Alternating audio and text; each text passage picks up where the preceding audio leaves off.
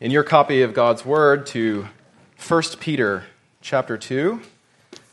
Please stand. In 1 Peter chapter 2, verses 18 through 25. Servants, be subject to your masters with all respect, not only to the good and to the gentle, but also to the unjust. For this is a gracious thing when mindful of God, one endures sorrows while suffering unjustly. For what credit is it if, when you sin and are beaten for it, you endure? But if, when you do good and suffer for it, you endure, this is a gracious thing in the sight of God. For to this you have been called, because Christ also suffered for you, leaving you an example, so that you might follow in his steps. He committed no sin, neither was deceit found in his mouth. When he was reviled, he did not revile in return. When he suffered, he did not threaten but continued entrusting himself to him who judges justly. He himself bore our sins in his body on the tree, that we might die to sin and live to righteousness. By his wounds you have been healed. For you were straying like sheep, but have now returned to the shepherd and overseer of your souls. Please be seated.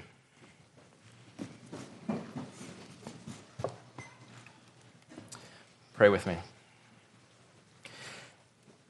Our gracious Heavenly Father, you have in former times spoken by your prophets and now have spoken by your Son, and we thank you for the word that you have given to us and ask that you would cause it to dwell richly in our hearts, that we would be like trees planted by streams of water, bearing much fruit in season. In Christ's name we pray. Amen. How often do you find the Christian life to be easy? I suspect that if we took a poll, most people would say it's sometimes easy, but usually that's not the case. And so, when things aren't easy, how do you persevere? How do you endure in your faith? When your classmates tell you that you're old fashioned because you believe in some fairy tale religion, how do you endure that? When your employer tells you that the hate speech of Christianity will not be tolerated in this workplace anymore, how do you endure that? When your relationships seem to be marked more by failure than by success because your commitment to Christ seems to get in the way of things, how do you endure that? You see, endurance is a concept that we might often think of in conjunction with things that, that are great, great acts like Antarctic voyages or endurance races. Perhaps your mind goes to an Ernest Shackleton sending out a call to sail to the Antarctic in a wooden ship for fame and glory. Perhaps you think of a marathon runner who, for no conceivable reason, stresses his body to go run an insane amount of distance to win this prize. Or perhaps your mind goes to Carroll Shelby behind the wheel of his Aston Martin in 1959, gritting through the 24 hours of Le Mans and crossing the finish line first to the cheers of the crowd. But what comes to mind when you contemplate endurance for the sake of others as opposed to your own glory? What gives a person the strength to endure for the sake of others? And what does that endurance look like? Well, this takes us to our first point in verses 18 through 21 the nature of endurance. Peter begins with a call to submission and endurance that challenges even the most seasoned of believers. He addresses his audience as servants. The New Testament uses many different terms for servants. Perhaps you're familiar with Paul, who calls himself often a bond servant or a slave of Jesus Christ, and that's a fairly narrow term. But what Peter uses here is actually a very broad term, perhaps the broadest term for servanthood. In fact, this term for servant was commonly employed to refer to anyone in the household who wasn't the master of that house. So, certainly actual servants, but spouses were considered in this category, children, sons, and even daughters, and, and sons who would one day go on to be the master of their own house were for a time considered to be this kind of servant. And so when Peter begins this way, he's addressing everyone at some point in their life in his context. Everyone has this calling. And by addressing the audience in this way, Peter immediately calls to mind two things. One, he's not thinking of his audience as the one who has ultimate authority. So, right out the gate, pride gets a pretty swift kick in the chest. He doesn't address them as kings, he addresses them as servants. And then the second is that he takes the language of Isaiah 52:13, the start of the suffering servant's song in Isaiah, where Isaiah says, "Behold, my servant shall act wisely," and he applies that language now to the saints. And so, with, with this idea of servant in mind, he gives a command be subject to your masters with all, literally, fear. The word there ties back to verse 17, where he says, It's clear who you are to fear. He says, Fear God. And so, this, this fear is directed to God, or to think of it in another way, because you fear God, be subject to your masters. And so it's not a fear of our master that's in view, but rather a right apprehension of our relationship to the living God that drives our willingness to submit. But what of this? What of this being subject that Peter says? Well, this is a common theme throughout Scripture. Being subject appears time and time and time again. In Daniel 7:27, all dominions serve Christ. Same term. It's the same word that's used to describe our Lord Jesus in Luke 2:51 when he's found by his parents in the temple and he returns with them and subjected himself to them. It's the same word in Luke 10:17 when the 70 return and rejoice saying that the demons are subject to them. It's the same term in Romans 8 7 when Paul says that the mind of the flesh is hostile to God because it does not subject itself to God's law. It's the same term in Romans 13 when Paul instructs the Christians to be subject to governing authorities. It's the same term in 1 Corinthians 15 when Paul says that all things are subjected to Christ. So then it's plain that this being subject is, in fact, a very serious type of submission that's twofold in Scripture to God and to human authority as instituted by God. And this idea of submission is woven throughout the warp and woof of Scripture and is here applied by Peter as the task of the Christian. And then this submission, then, because of the fear of God, is directed to our earthly masters, to those in positions of authority over us, both to the just, and perhaps, like me, you might often wish that Peter would have just stopped there. Submit to just masters, the end. That would have been great. But he says, also to the unjust. And this sense of unjust is perhaps even a bit stronger than we might want it to be. Because this is unjust morally. This is corrupted, twisted, bent. This is, in fact, the same word that we use to get the name for our disease, scoliosis. It's twisted masters, this morally corrupted leader. And this crookedness that Peter is describing is also well known to Scripture. It's how Deuteronomy 32 describes this crooked and twisted generation. It's used time and again in the Psalms by many authors to describe wicked men whose speech and paths are crooked instead of leading to the Lord. It's even used by Job to describe himself in relationship to God as he is crooked. Now, because this verse has been twisted in the past, it bears note that this is not a command to stay in an unsafe environment. This is not a command to avoid trying to improve a situation, but it is a command to be salt and light in the world.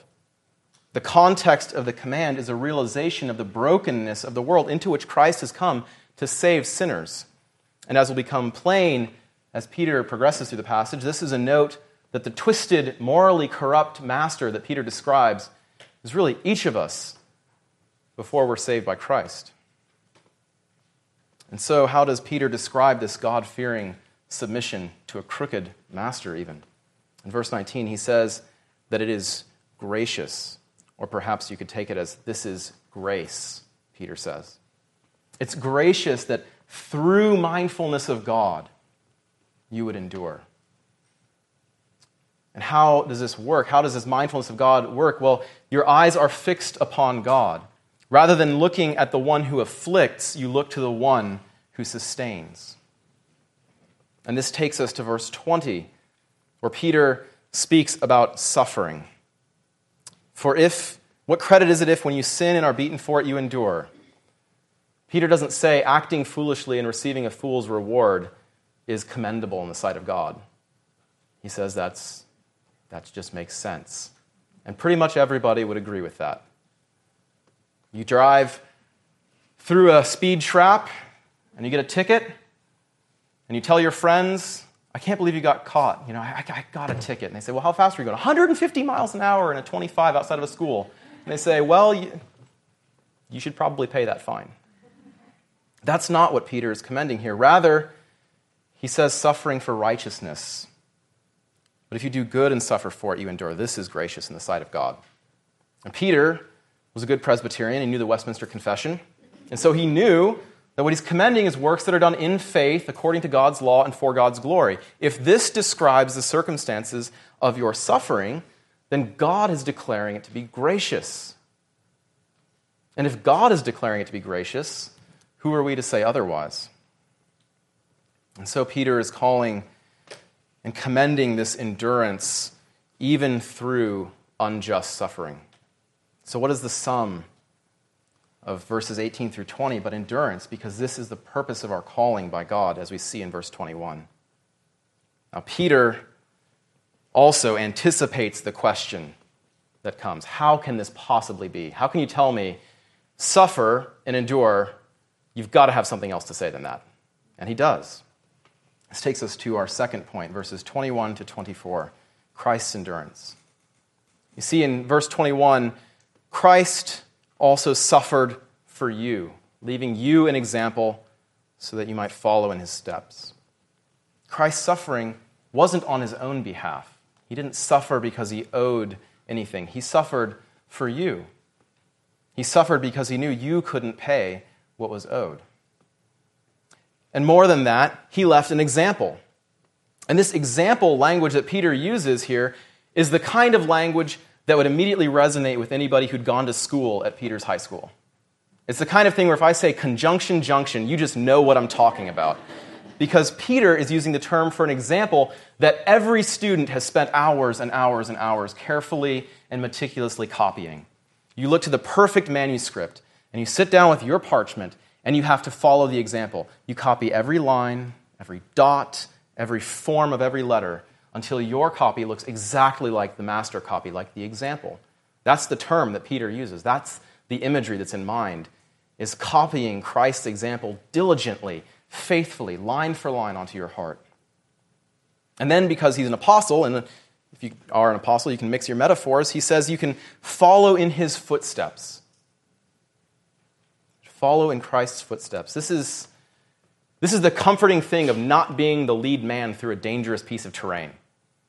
If you've gone up to, to Daly Ranch and hiked around, perhaps you've walked down a little slope that's a little bit sandier than you anticipated. Perhaps you've walked with someone else and said, Step where I step. And if I fall down, then don't step there. right? But we can see that where Christ has put his feet is solid ground because he's trodden it. And so Peter says, Put your feet where Christ put his feet. Follow in his footsteps.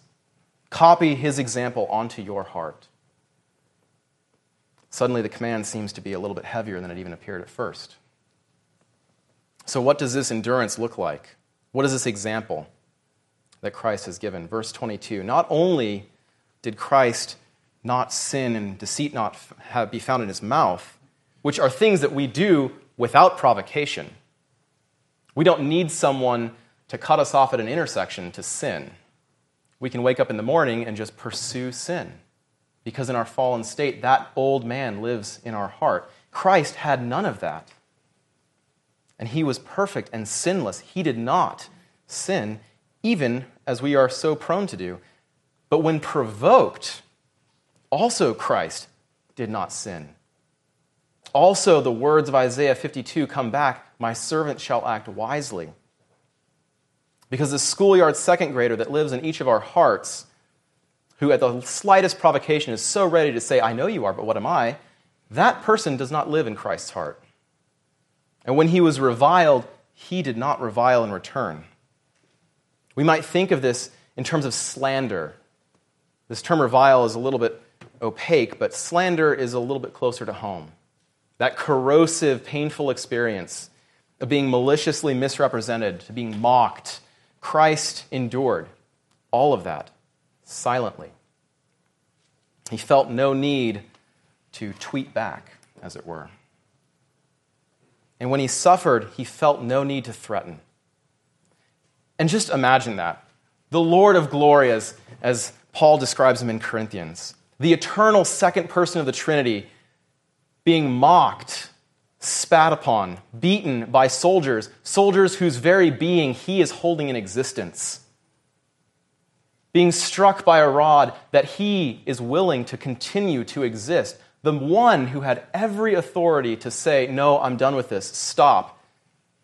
And not only does he not stop his suffering on your behalf, he doesn't open his mouth to threaten them. But like the lamb silent before its shearers, he goes willingly before us. And as Peter appeals to the imagery of Isaiah 53. He calls to mind the image of our Lord as the man of sorrows, acquainted with grief, and not reluctant to do so. Not dragged unwillingly to the cross against his will. No, Peter moves to the pivotal moment of the passage in verse 23.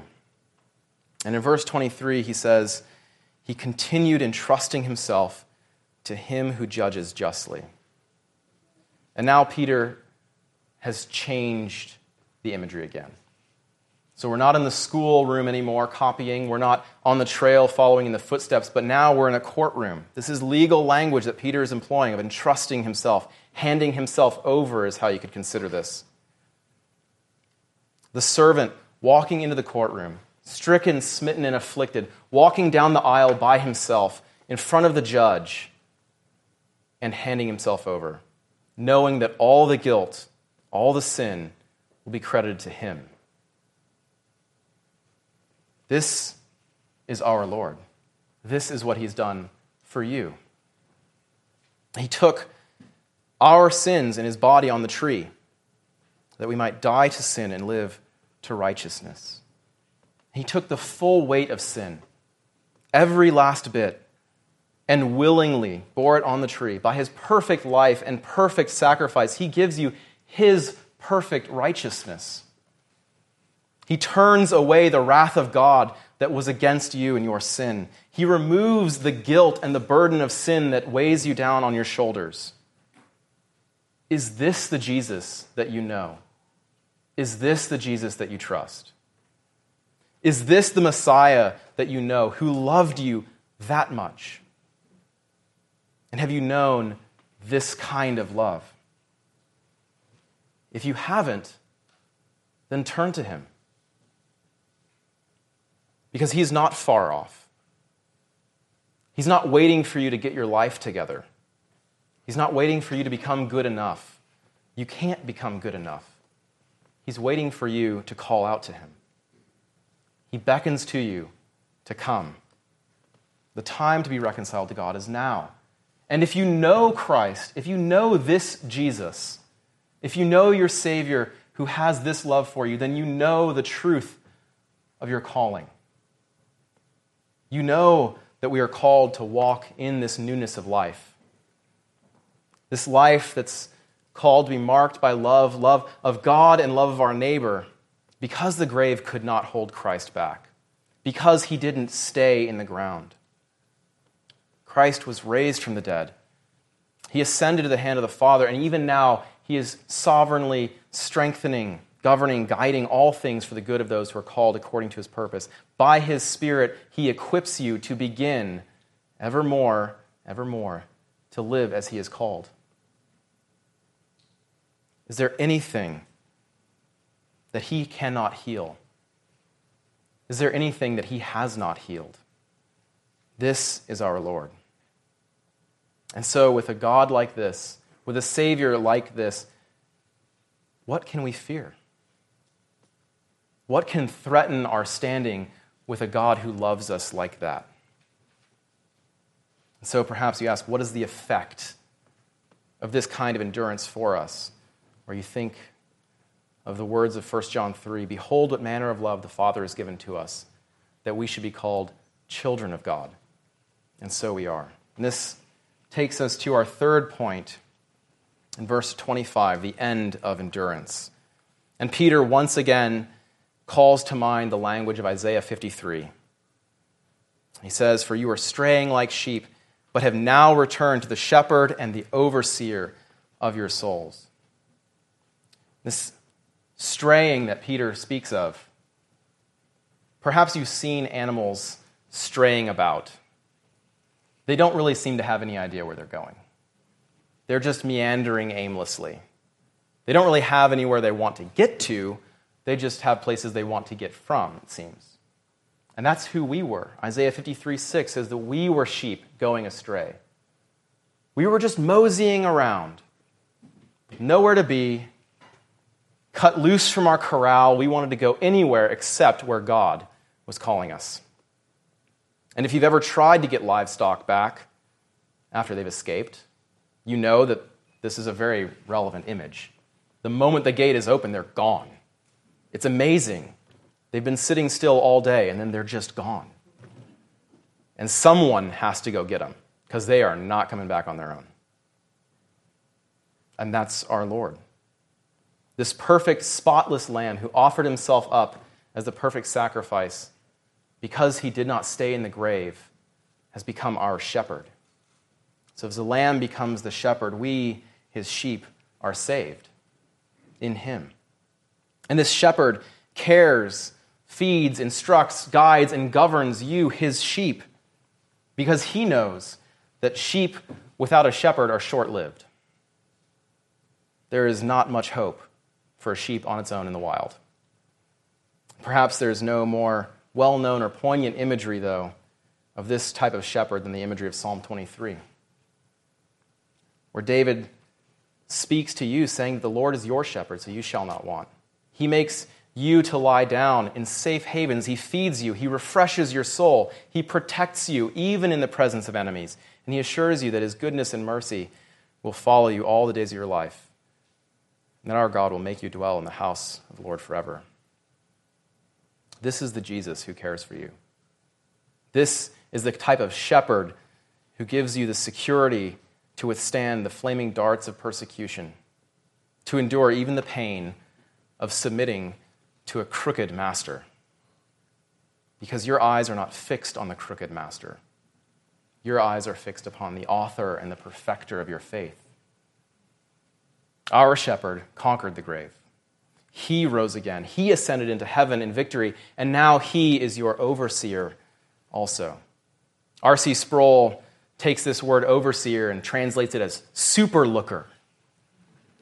This is the one who looks very, very closely at you there's nothing that escapes his gaze. And more than that, he's not simply watching you, he's, he's guiding you. He sees all the things that you go through, and he guides you and protects you and preserves you. And he promises this to you in the last words of Matthew 28. Christ promises that he will be with you always, even to the end of the age.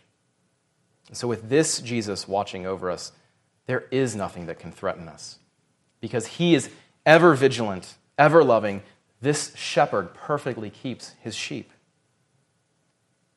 And so, Peter draws the logical connection there that we are not above our master. And so, as Christ was a servant, we also are called to be servants. And as Christ entrusted himself to God, we entrust ourselves to God. And as Christ endured, so also do we endure. And it's good to keep in mind because the 1 John 3 1 quote that we are children of God has an end, doesn't it? The world does not know you because it didn't know him. But he is able to save to the uttermost because he always lives to make intercession for you. Coming to his own and rejected, Christ entrusted himself to God and bought heaven for you. This love, this care, this selflessness is Christ's heart for you. And so we see that for Peter, the starting point really isn't submit logically for Peter. That's not where he starts. The starting point is really see Christ. And he's clear, Peter is clear that submission to authority is absolutely in view here. But he's confident the point doesn't need to be browbeaten. Why? Because when we apprehend Christ, our Savior, rightly, we begin to see that there is nothing that can separate us from His love.